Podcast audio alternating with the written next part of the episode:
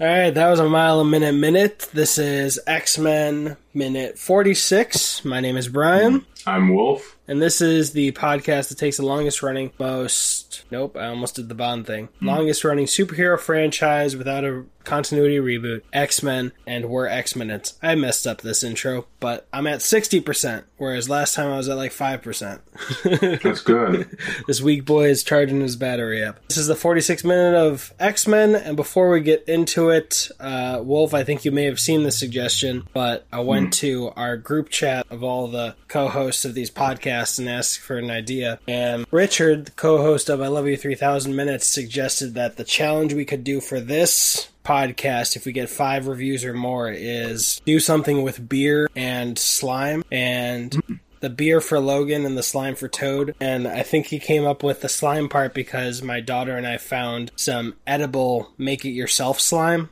in the jello section. So, mm. would you like to make the challenge be that we have a spoonful of edible slime, but instead of water in the recipe, we're we replace it with beer. If it's horrible, then we turn that from spoonfuls to shots. If it doesn't, uh, I mean, I, I, mean, I don't drink, so oh. it probably wouldn't be beer. Oh but, no! How about uh, O'Doul's? Like that non-alcoholic beer for you? Yeah, we can be. We can do some O'Doul's. Right. duels would be fine. It, would, it, it, it, tastes exactly the same as uh, real beer. So yeah, as long as you don't just as gross.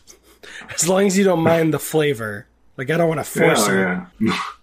anyway, that should be fine. I mean, unless we come up with something that's completely different, but yeah, I don't know. I think that would be kind of cool, like some edible slime made with beer instead of water. See that would it, smell so weird.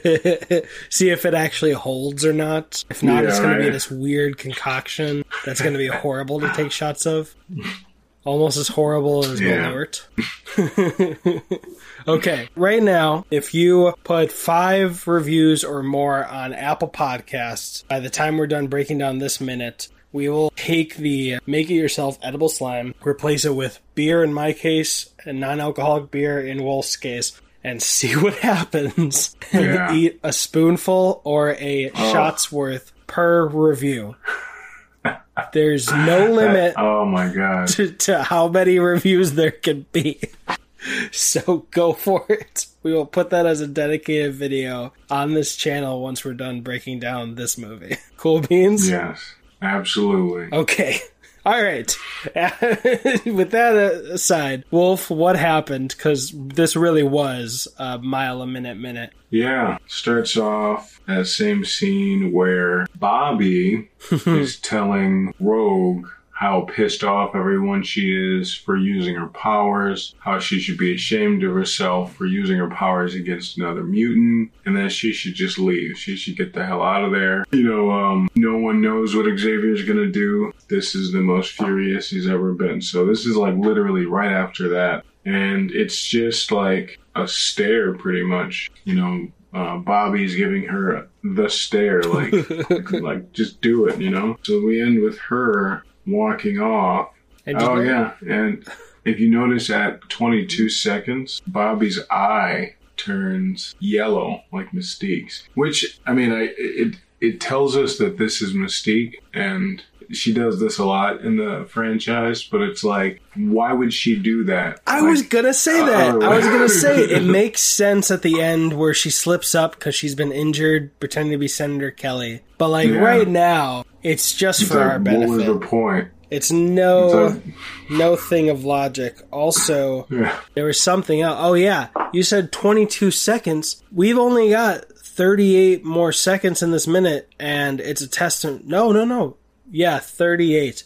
It's testament that more than a third of the minute has been taken up with this one moment, and it still feels like mm-hmm. a mile a minute. But sorry, yeah. continue. Oh yeah, you're good. So then we cut to Xavier talking to Scott, trying to find out what exactly what Magneto wants from Logan. So pretty much we figure out that well, we already knew, but uh, the professor figures out that Scott doesn't really care for Logan that much. uh, and if I had to guess, I'd say it would be because of Jean, but I'm no scientist. um, I thought you were going to say you were no psychic. I'm not saying because that's exactly Scientist what is much better. right. Yeah, so well, let's see. Right after that, Logan and Storm walk into the professor's laboratory where he's talking with Scott, and they ask, Where is Rogue? And then at that very moment, the professor, you know, sort of reaches in his mind and says, "Ah, She's gone. Which I don't understand. I mean, like, I mean, I guess if he was looking for her mind around the property, he wouldn't be able to find her and he'd be like, She's gone, but he wouldn't sense the conversation, like the heated conversation between Mystique and Rogue. I mean, I don't know exactly how his powers work, but Yeah, it's Uh, either see. that he read Logan's mind or looked around the whole. So maybe, I don't know. He says rogue, and then his eyes shift and he says she's gone. So maybe he read like- the whole thing in Logan's mind, like technically, or maybe he read that it was Rogue who he's looking for, and then he really checked quickly, you know, Uh, I mean, the, the only reason I is like the only reason I said that Hmm. was because he looked like he looked down, yeah, you know, and not at him. And I, but that it actually is probably how he did it. He probably read Logan's mind and Storm's mind and was like, "Oh shit, she's gone. And They also can't find her anywhere." like to double check cerebro is literally there because his powers need to be magnified further so hmm maybe if like she found one of those secret passages and then they just couldn't find her then he can go his powers let him extend to the property essentially Mm. so he would have been able like oh she was playing hide and seek i don't know why she's Yeah. a teenager, but she's there. Maybe it was like, I know you mean rogue. And then in that little moment, it's just like a little radar beacon to see who's around. And he Yeah. notices she's missing, maybe. Know. Maybe it's faster because he's specifically looking for rogue in that instance. We also get this is this is our first look at Cerebro, right? hmm Yeah, we get our first look. It, it, it starts off with just that door opening, and you just see like the platform or whatever. You don't you don't notice that they're in a fucking like a sideways football stadium, you know. but uh, yeah, we get a, our first glimpse of Cerebro, which is pretty cool. It's pretty cool how they showed like the creation of it in um, what was it, First Class? Yeah. Yeah, that's really cool. It brings back that opening moment in like minute two when the whole CGI science thing closed onto Cerebro and then the middle faded to Erik Lehnsherr's opening. Remember? Mm-hmm. And let me get your opinion on this. After he is asked by Scott, maybe it's his way with people. How could you tell? And Xavier says, Well, I am psychic, you know. That sound of the door opening as Xavier starts smiling, for me, that kind of hit me. And it may just be me making this up, or maybe the Foley artists were really clever with it. But the sound of the doors opened kind of sounded like a chuckle, like a little. like a little, you know, Mm. like when someone makes a joke and they're like a little proud, but they don't laugh really loud. They're like, Yeah. does that like? Can you play that back and tell me if I'm Let just an idiot here. or if What's how many seconds is it again? that is at the 37 second mark? Oh, yeah, I know what you're talking stretch? about. Yeah, It's a stretch, right? it, I mean, it kind of, but at the, but at the same time, it's like who knows what what um the editor or the foley artist did? Maybe as a subliminal, something to only be caught subliminally. I didn't even notice it before, but it does sound like if someone were to like you know say something smarky and go like, you know.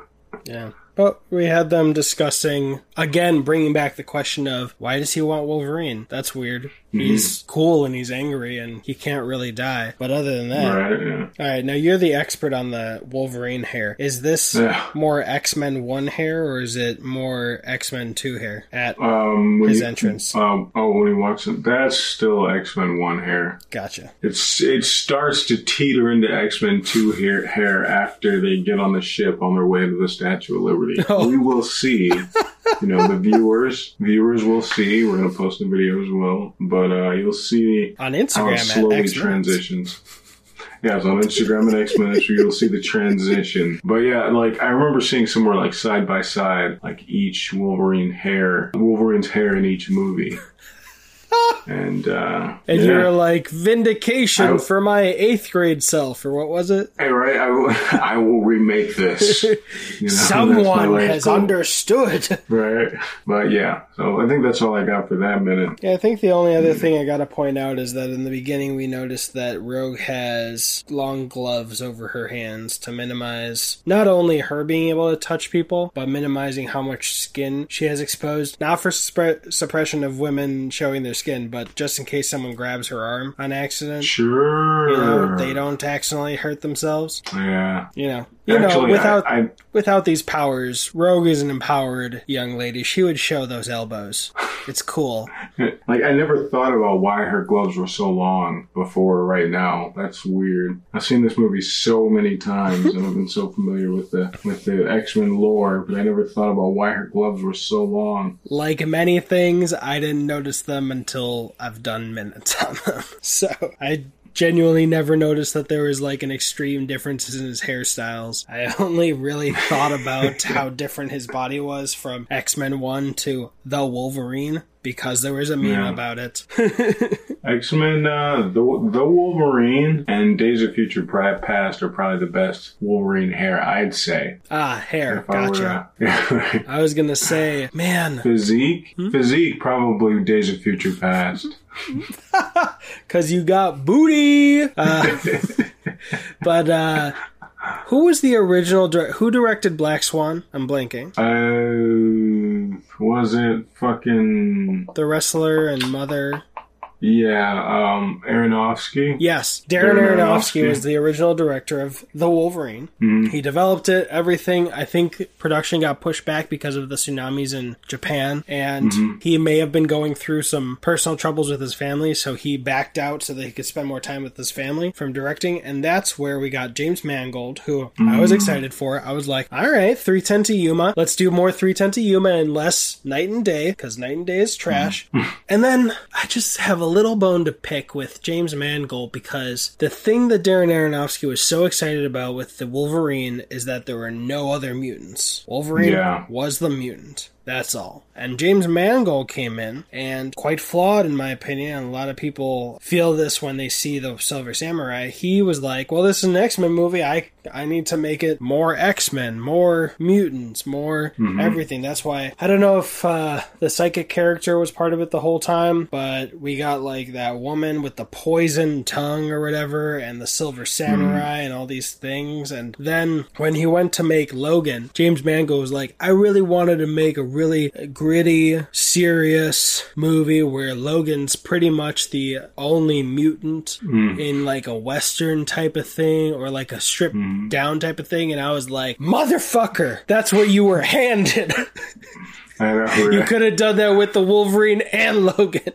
Like, uh, did you enjoy the Wolverine? Up to a point. It's mm-hmm. the additions that James Mangold brought in on the script end really bad. If hmm. if James Mangold had directed it with Darren Aronofsky's script, it would have been. It would have been a completely different story. it would it may have been the same story, I don't know, but just take out those elements that he added of all that sci-fi bullshit and Oh, it would have just made it better. Basically, everything that people like kind of complain about that weird silver samurai and the I take your powers with drills. yeah, all that shit sucking the marrow out of his fucking like claws. Yeah, it's like, like uh there were elements of that movie that I really enjoyed. The acting was was uh Hugh Jackman's acting was was really strong in that one for me. oh yeah, I thought. Uh, on a on a side note, speaking of Aronofsky, I think this is a Darren Aronofsky film starring Hugh Jackman, The Fountain. Yes. For all the listeners out there, that shit is. I had to watch it a couple times because I didn't know what the hell was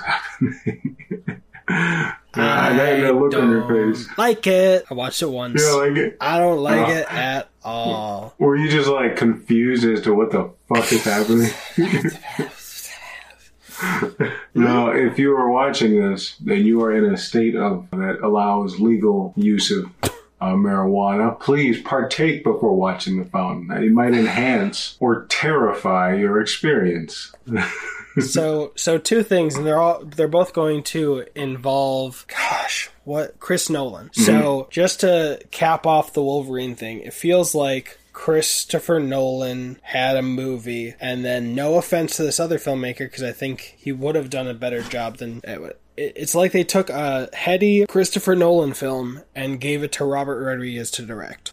like, don't give Inception to Robert Rodriguez. It's not going to be the same. It's going to be filmed like Spy Kids. That's no insult to Robert Rodriguez. I'm a huge fan. It's just those things don't mix. And The Fountain felt like Inception if they had cut the budget. Christopher Nolan said that he kept coming yeah. back to Inception and tried to pull back the budget to try to get it done, but he was like, I just can't do it. I have to wait till I have the budget to do it. Kind of yeah. like Avatar with the technology, except Inception's better than Avatar, you know. And I remember Darren Aronofsky saying that he stripped a lot of way or pulled pulled back on the fountain to reduce the budget to get it to the budget that it needed to be to make it. I wonder, do you know like the budget? This is getting way off topic. I'm sorry, but do you know the budget? We're pretty much done. You can skip to the next minute if you want. if you don't want to hear all this other stuff, follow along in the minutes on Instagram at X Minutes. Put those reviews on Apple Podcast so we can eat that god awful hell spawn. And mm-hmm. like, subscribe, and check out the other minutes if you're on video. But stick with if you want more movie stuff just for this yes. minute. But what were you gonna say? Oh no, I was just gonna say, uh, do you wait? Um, the budget for the Fountain compared to the budget for uh, Mother. Which one do you think had the bigger budget? I haven't seen Mother. I own it. I know it's. Oh, yeah, I know it's a harrowing, divisive experience, but yeah. It's just one of those things it's, where I'm uh, like, oh, this or watch another episode of Rick and Morty. Yeah, like you got to be in the right mood to watch Mother. But yeah, but yeah, well, let's uh, get on to this. Uh, I'm gonna stop recording. Okay, uh, then. Yep. See you in the next one. Uh, are you? Have you already stopped recording? Just the "What's your name, sir?" Wait, oh, the Wolf Hogan or whatever. Yeah. Wolf. Ho- I, oh, sorry. I'm Wolf Hogan. I'm Brian Alex Clark. And we're the best at what we do. But what we do are not very fast. I guess I jumped the gun on that. Uh, I'll call out all the calls to action because we only talked for like 15 more seconds. See you in the next one. Bye. Peace.